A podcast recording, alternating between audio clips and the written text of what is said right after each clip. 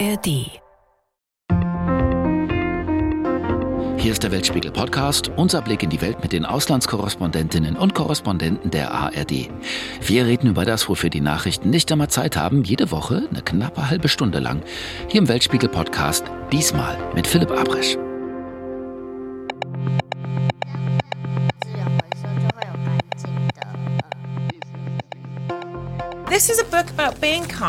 Das ist ein Buch über das Nettsein. Stellt euch eine Welt vor, in der alle nett zueinander sind. Wie können wir das erreichen? Schenkt jemandem einfach ein Lächeln. Oh, das ist ein schönes Lächeln. Tja, stellt euch eine Welt vor, in der alle nett zueinander sind. Wir haben heute wie immer nur knapp 30 Minuten Zeit, aber ihr merkt schon, wir sprechen heute über die ganz großen Fragen des Lebens. Und ich finde es auch richtig gut, dass wir das mal machen, weil hier im Weltspiegel-Podcast müssen wir leider viel zu oft über die schrecklichen Dinge auf diesem Planeten sprechen. Kriege, Katastrophen, Hungersnöte, Erdbeben, die ganzen Ungerechtigkeiten. Nee, heute nicht bei uns. Stellt euch eine Welt vor, in der alles in Ordnung ist. Also fast in Ordnung muss man ins Flugzeug versteigen und ganz schön lange fliegen, aber so eine Welt, die gibt's. Neuseeland nämlich. Weniger Stress, mehr Zeit für Familie, für Freizeit und für die vielen wichtigen Dinge im Leben, die Neuseeländer schaffen, wovon wir oft nur träumen, sagt unsere Korrespondentin Sandra Razzo. Die war gerade da, mal wieder, gemeinsam mit unserer Kollegin Alexandra Bidian und die beiden haben eine richtig tolle Weltspiegel-Doku mitgebracht die mir jedenfalls eine Menge mit auf den Weg gegeben hat übers Glücklichsein, übers Glücklichwerden, wie man gutes, zufriedenes Leben führen kann. Die Neuseeländer haben ein paar ganz gute Antworten gefunden auf diese Fragen, die wir uns vielleicht alle stellen. Und da reden wir heute drüber. Mit Sandra aus unserem Studio in Singapur, mit Alexandra hier bei mir im Studio in Hamburg. Hi Sandra. Hallo. Hi Alexandra. Hallo. Sandra, fangen wir mal bei dir an in Singapur. Du hast ein riesiges Berichtsgebiet von Myanmar bis Neuseeland und manchmal zwingt einen der Journalismus ja an Orte, an die will man vielleicht gar nicht. Ich habe das Gefühl, du bist ziemlich oft in Neuseeland und ich habe den Eindruck, du kommst gerne dahin. Warum eigentlich? Na, ich war vor sechs Jahren ungefähr das erste Mal da und sofort fasziniert, einfach weil ich das Gefühl hatte, dass es ein anderer Lifestyle ist da am anderen Ende der Welt, viel gelassener und dass die Menschen echt so wahnsinnig freundlich sind dort und herzlich und das Leben so ein bisschen gelassener nehmen und das hat mich total fasziniert und darüber wollte ich mehr herausfinden. Erst recht, als mir dann auch noch ein deutscher Diplomat gesagt hat, wissen Sie was, können Sie sich das vorstellen? Die machen hier das Außenministerium über Weihnachten einen ganzen Monat lang zu. Da passiert gar nichts. Und da dachte ich so, na ja, und Neuseeland ist ja trotzdem ein Land, was jetzt nicht irgendwie ganz unten wirtschaftlich ist, sondern was funktioniert. Also scheinbar machen die irgendwas richtig deutsche Diplomaten sind immer eine gute Quelle, die man anzapfen kann, wenn man eine coole Geschichte will. Die gehört vielleicht dazu. Alexandra, für dich war es, glaube ich, das erste Mal in Neuseeland. Ne? Wie war dein erster Eindruck von diesem Land? Ja, für mich war es das erste Mal und lustigerweise so ein kleiner Jugendtraum, weil ich damals Herr der Ringe geschaut habe und seitdem die Natur total faszinierend fand. Und ähm, ja, seitdem sind ein paar Jahre vergangen und die Eindrücke, also einmal dieses sehr entspannte und sehr, sehr freundliche habe ich auch überall erlebt. Und ähm, die Eindrücke sind natürlich auch sehr von der Natur dort geprägt und auch von den Menschen. Und ich habe mir einfach auch so mitgenommen, so dieses zuvorkommende, viele Menschen, die sehr, sehr viel lächeln und wie leicht es ist, dort auch mit Menschen ins Gespräch zu kommen und auch sehr schöne und interessante Gespräche führen zu können. Neuseeland liegt im Südpazifik. Der Inselstaat besteht aus zwei Teilen, der Nordinsel und der Südinsel und noch ein paar kleinen Inseln drumherum. Hauptstadt ist Wellington. Etwa fünf Millionen Menschen leben in Neuseeland. Sie nennen sich gern auch Kiwis, benannt nach einem Vogel, der nicht fliegen kann. Neuseeland wird oft als grüne Insel bezeichnet. Das Land ist nur dünn besiedelt. Viele Kiwis leben von Land- und Forstwirtschaft, von Schafzucht und vom Tourismus. Denn Neuseeland ist mit atemberaubender Schönheit gesegnet, mit Gletschern, Fjorden, klarem Wasser. Neuseeland ist kein Schlaraffenland. Das Land hat auch Probleme. Nur unsere Korrespondentin Sandra Razzo reist für ihren Job oft nach Neuseeland und jedes Mal fällt ihr dabei auf, wie anders die Atmosphäre dort ist. Die Menschen gehen freundlicher miteinander um, wirken ausgeglichener, zufriedener, irgendwie glücklicher. Was läuft da in Neuseeland so ganz anders als bei uns? Und können wir davon lernen? Euer Film, den habt ihr zusammen gemacht, das Neuseeland-Experiment, was uns Menschen glücklich macht, ein ganz toller Film. Ich habe den Eindruck, dieses Thema glücklich sein, das trifft auch einen Nerv. Ne? Wie seid ihr eigentlich auf dieses Thema gestoßen? Warum hat es euch besonders interessiert?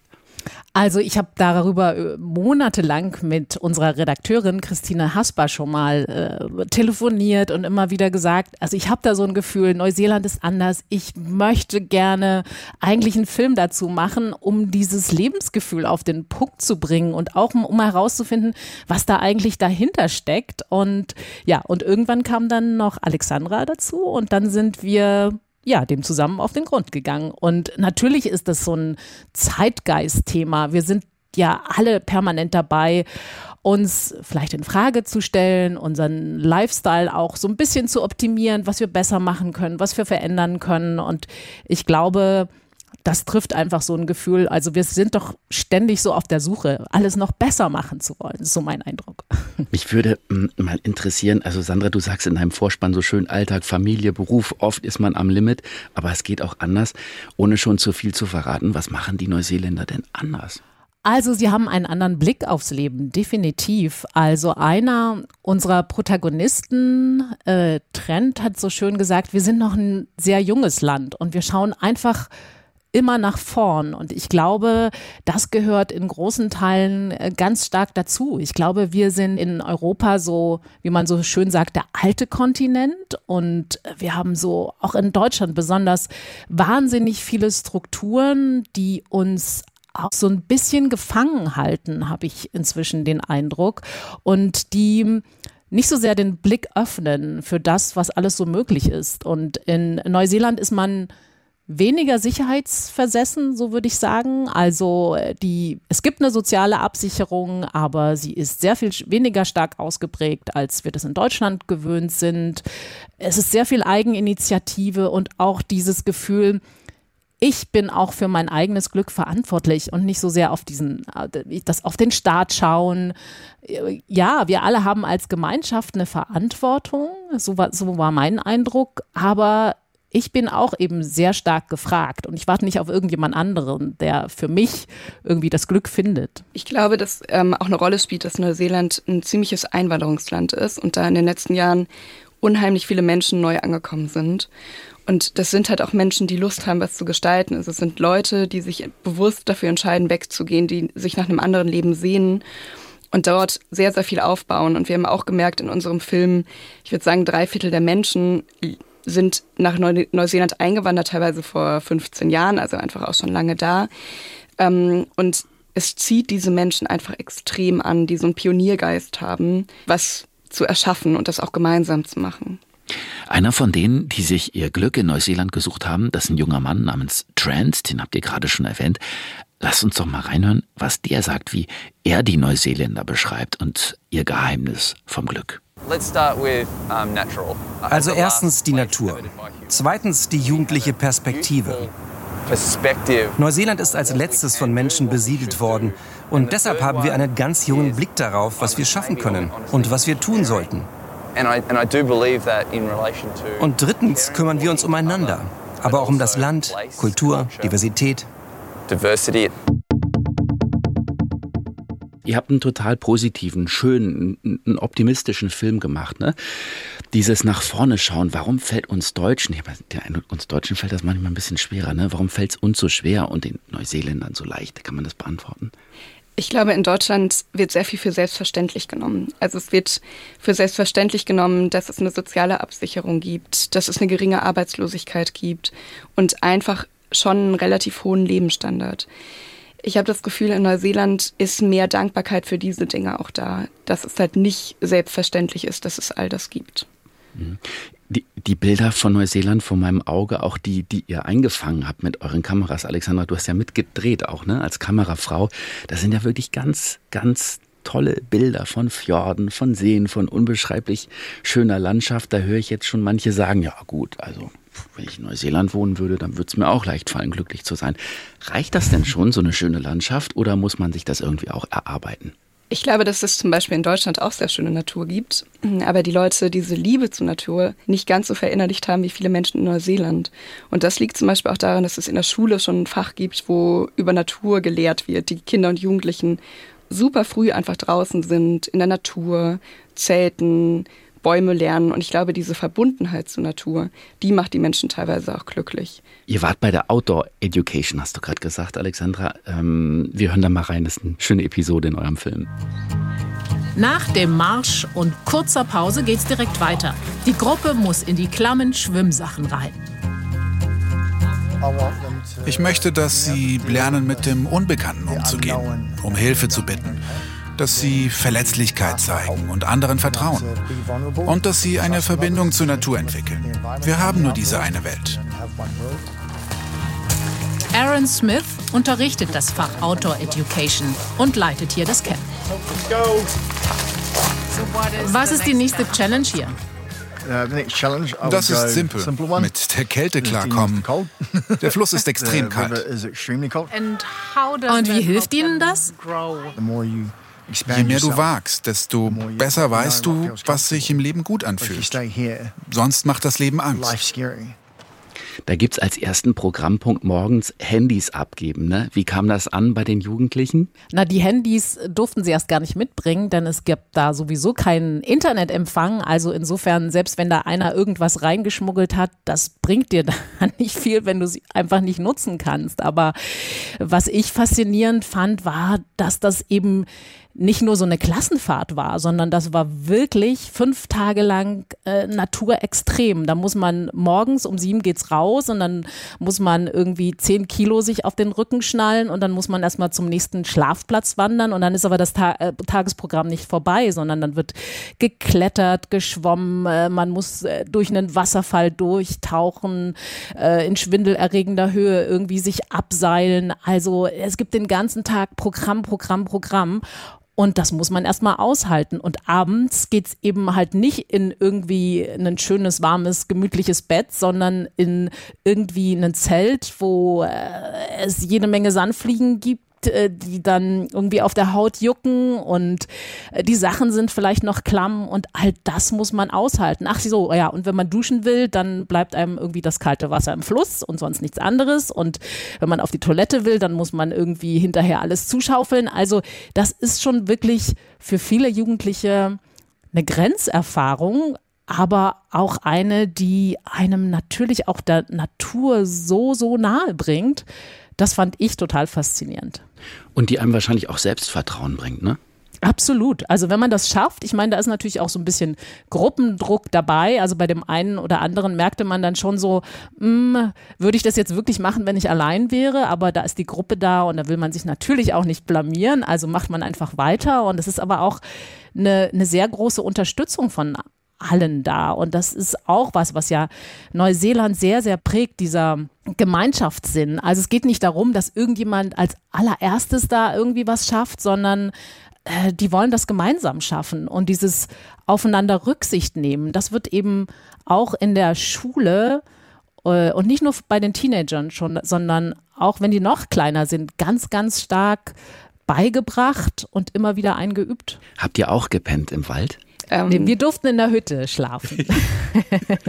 Luxuriös, aber ihr seid trotzdem genau. glücklich aus diesem Waldabenteuer wieder äh, ähm, zurückgekommen. Lass uns mal über die Maori-Kultur sprechen. Wer Neuseeland hört, der denkt vielleicht auch an die Maori-Kultur. Wie viel von dem, was dieses neue, junge Neuseeland ausmacht, kommt denn auch aus der Kultur der Maori, die Perspektive auf die Welt, äh, die, das mit sich im Einklang sein. Ist das auch Maori-Kultur vielleicht? Ich glaube, dass die Maori-Kultur da einen ganz, ganz großen Einfluss drauf hat. Die Maori würden, glaube ich, sagen, alles. Ähm, gerade die Liebe zur Natur, die Gemeinschaft, die Familie als Zentrum und damit halt auch eine Gemeinschaft zu haben, das spielt eine enorm große Rolle. Und es war auch sehr spannend, dass tatsächlich alle unsere ProtagonistInnen immer wieder Bezug auf die Maori-Kultur genommen haben, gerade was die Natur betrifft und ähm, Maoris Sprache und die Kultur auch immer sichtbarer in der neuseeländischen Gesellschaft wird. Also man muss vielleicht noch mal dazu sagen, dass das natürlich nicht immer so war und dass Maori wie viele indigene Gruppen anderswo auf der Welt auch äh, noch in vielen Belangen äh, benachteiligt sind bis heute. Das sieht man an der Lebenserwartung, an den Jobperspektiven etc. Aber man merkt gerade in Neuseeland, da da entwickelt sich was zum Positiven. Maori-Kultur wird sehr viel stärker wahrgenommen. Und ich fand das ganz schön, was einer unserer Protagonisten gesagt hat, nämlich, ähm, wir haben darauf gewartet, dass die Menschen sehen, dass die westliche Welt nicht mehr die Antworten hat auf die wichtigen Fragen unserer Zeit. Und da dachte ich, ja, das stimmt. Wir, wir, haben diese Antworten nicht mehr und äh, schauen uns auch aus diesem Grund vielleicht jetzt stärker auch nochmal um und schauen und nehmen das stärker wahr, was so eine Kultur wie die Maori-Kultur eigentlich bedeutet und was sie sozusagen bietet.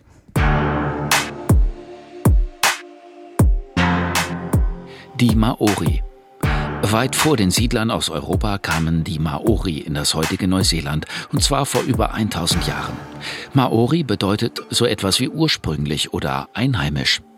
Die Maori sind die Ureinwohner Neuseelands. Sie stammen ursprünglich aus Polynesien. Sie haben ihre eigene Sprache und eigene Traditionen. Und sie haben ihre eigenen spirituellen Vorstellungen. Sie glauben zum Beispiel, dass allem ein Geist innewohnt, dass alle Dinge dieser Welt dieselben Vorfahren haben. Das Meer, der Sand, die Felsen, die Bäume, die Insekten und wir Menschen. Die Maori sind auch bekannt für ihre reichen Tätowierungen. Diese Kultur ist erhalten geblieben, trotz der krassen Unterdrückung der Maori in der Zeit der britischen Kolonialherrschaft. Heute machen die Maori etwa 15 Prozent der neuseeländischen Bevölkerung aus. In der Maori-Kultur findet man vielleicht neue Antworten auf alte Probleme, die uns alle betreffen. Ihr wart auch beim Haka dabei, ne? beim Haka-Tanz, den kennt ihr vielleicht, äh, wo sich zwei Gruppen gegenüberstehen und die reißen die Augen groß auf, strecken sich die Zunge raus. Das sieht manchmal ein bisschen angsteinflößend aus, ist es aber gar nicht. Ihr wart dabei, wie war das für euch?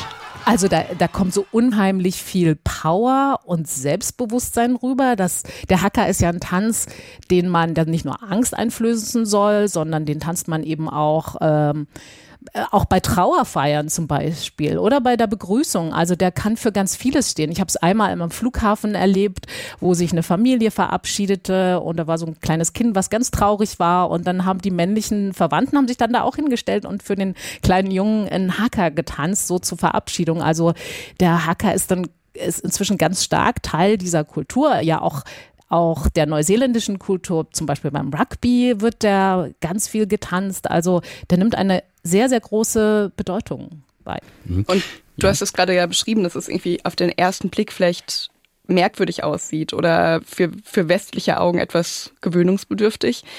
Ähm, und ich fand es auch spannend zu sehen, dass die Jugendlichen, also dass viele Jugendliche das auch einfach bei diesem Festival, bei dem wir waren, gemacht haben, ohne darüber nachzudenken oder irgendwie gehemmt zu sein, weil es vielleicht komisch aussehen könnte, sondern einfach das machen, weil es total wichtig ist und auch schon in Schulen immer wieder beigebracht wird und es ein großer Teil der, der Kultur ist. Und er betont auch, äh, nur noch ganz kurz, er betont auch dieses Gemeinschaftsgefühl. Da steht eben nicht eine Person auf der Bühne, sondern das ist eine ganze Gruppe und die schaffen da was gemeinsam. Und das ist ja auch Teil dieses Glücksgeheimnisses von Neuseeland, dass die Gemeinschaft unheimlich wichtig ist.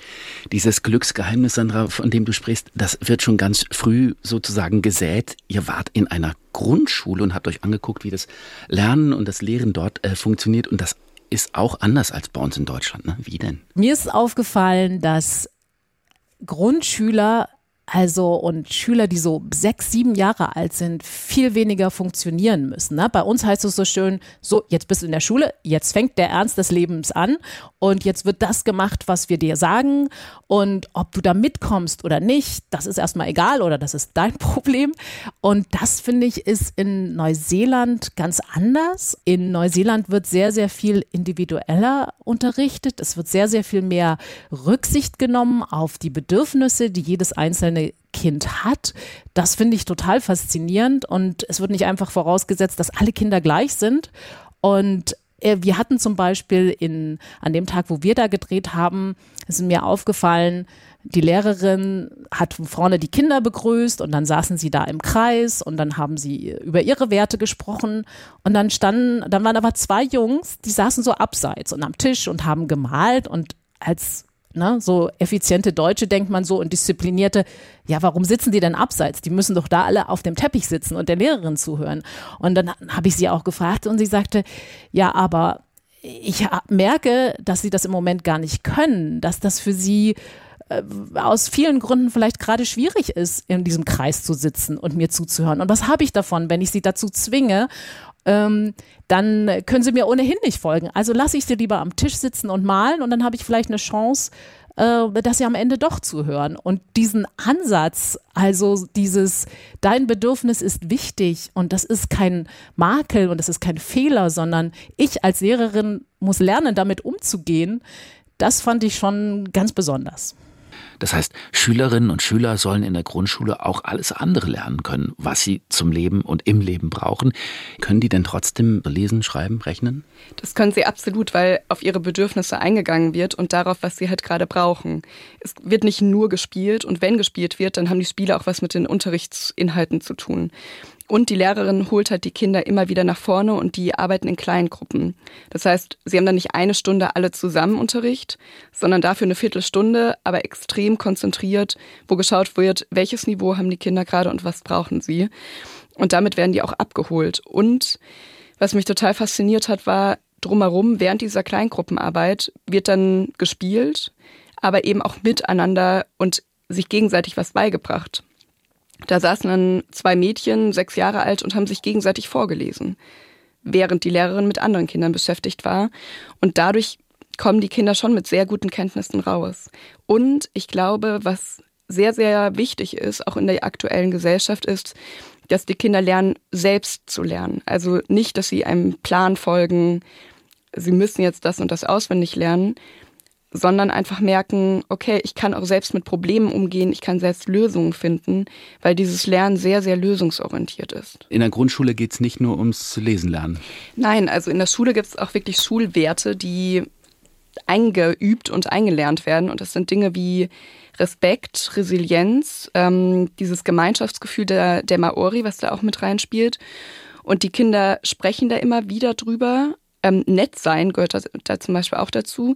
Die lesen Bücher, die Lehrerin liest Bücher vor, in denen es darum geht und sie üben das einfach.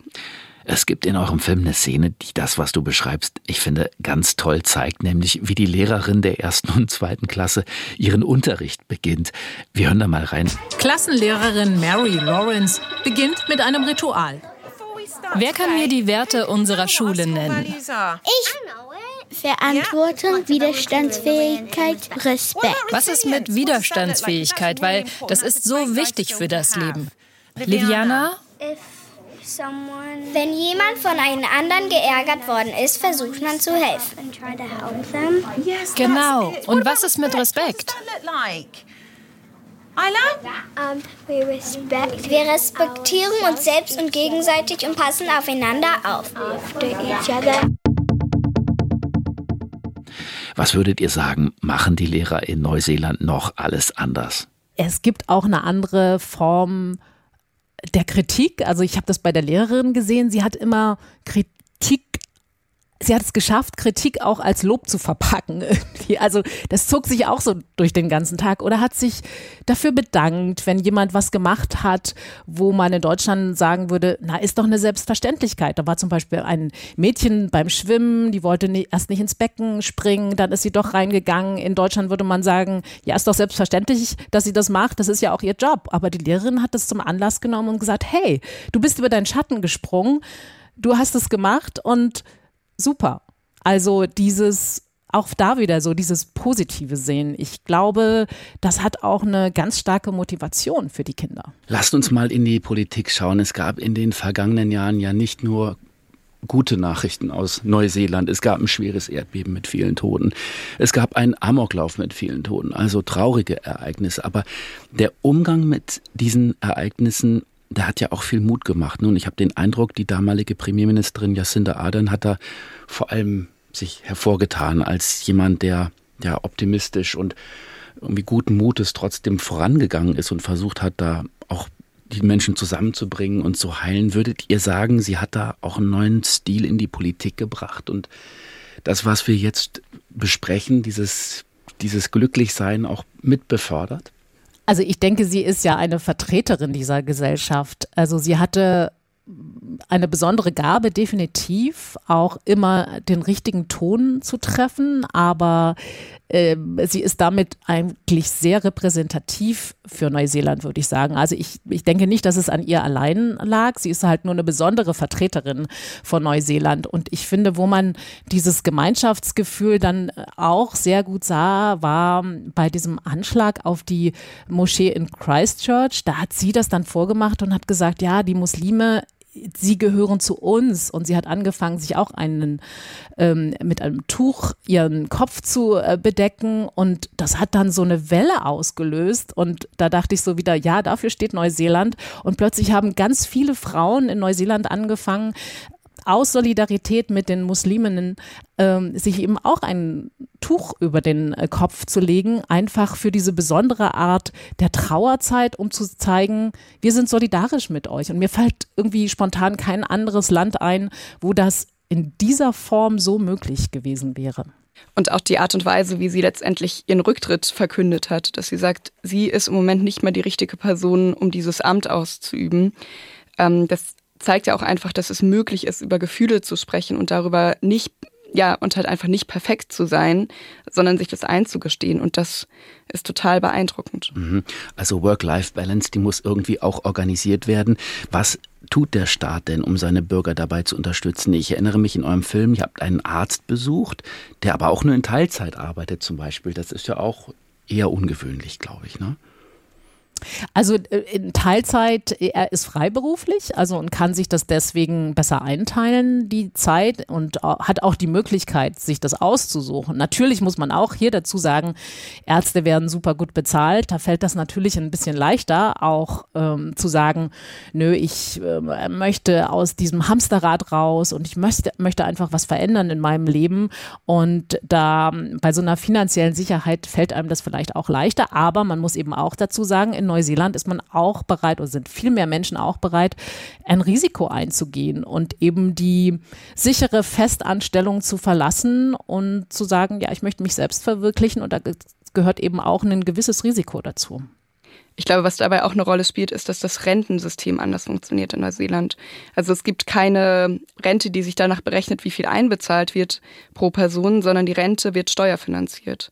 Das heißt, auch wenn man als Freelancer oder Freelancerin gearbeitet hat, bekommt man danach eine Rente. Die ist nicht unbedingt hoch und viele zahlen auch in eine private Altersvorsorge ein, aber es ist trotzdem eine Grundsicherung da, die viel Freiheit auch einfach ermöglicht im Nachhinein. Aha, die Rente. Auch ganz anders als bei uns. In Neuseeland gibt es eigentlich kein offizielles Rentenalter. Die meisten wollen mit 65 in Rente gehen. Ab dann können sie nämlich Bürgergeld beziehen. 1000 Euro für Singles und 1600 Euro für Paare. Keine Megasumme, aber dafür sind die monatlichen Rentenbeiträge im Berufsleben auch deutlich geringer. Wer will, kann also schon früh mehr ansparen oder anlegen und im Alter davon leben. Und so machen es auch die meisten Neuseeländer. Die Rente, noch so ein Baustein, der Mut braucht, aber auch viel ermöglicht. Ihr habt drei Wochen in Neuseeland gedreht auf der Suche danach, was die Menschen glücklich macht. Jetzt interessiert mich natürlich besonders, was nehmt ihr mit von dieser Reise durch Neuseeland? Also ich nehme auf jeden Fall mit ähm, eine kleine Anekdote, dass ich nicht wusste, was für eine große Kaffeekultur es in Neuseeland gibt und dass man überall sehr, sehr leckeren Kaffee findet. Ja, und ganz an erster Stelle liegt auch diese Liebe zur Natur und diese Verbundenheit zur Natur und ähm, damit verbunden auch die Maori-Kultur. Also diese, dieser indigene Einfluss auf die Kultur und das mehr auf sich hören und dieses Gemeinschaftsgefühl. Das nehme ich auf jeden Fall mit. Und du, Sandra? Also was ich mir ganz fest vorgenommen habe, äh, mehr diesen neuseeländischen Blick auf die Dinge ein bisschen anzunehmen. Also das Glas eher halb voll zu sehen als halb leer, das Positive zu sehen im Leben, das, was ich habe und nicht so sehr das, äh, wo ich so denke, ah, da könnte es irgendwie noch besser laufen. Und ich denke, das ist einfach ganz simpel, aber das ist ein Teil des Erfolgsgeheimnisses der Neuseeländer. Einfach positiv denken.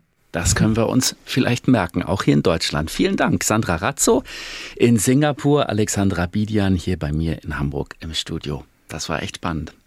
Wer mehr erfahren will darüber, wie es aussieht in Neuseeland, euren Film gibt's in der ARD Mediathek. Da heißt das Neuseeland-Experiment, was uns Menschen glücklich macht. Ganz toller Film, toll erzählt, toll gedreht. Ich finde ein echtes Erlebnis.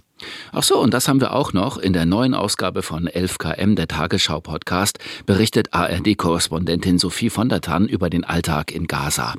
Anfang des Monats ist die Gewalt zwischen der israelischen Armee und dem islamischen Dschihad wieder krass eskaliert.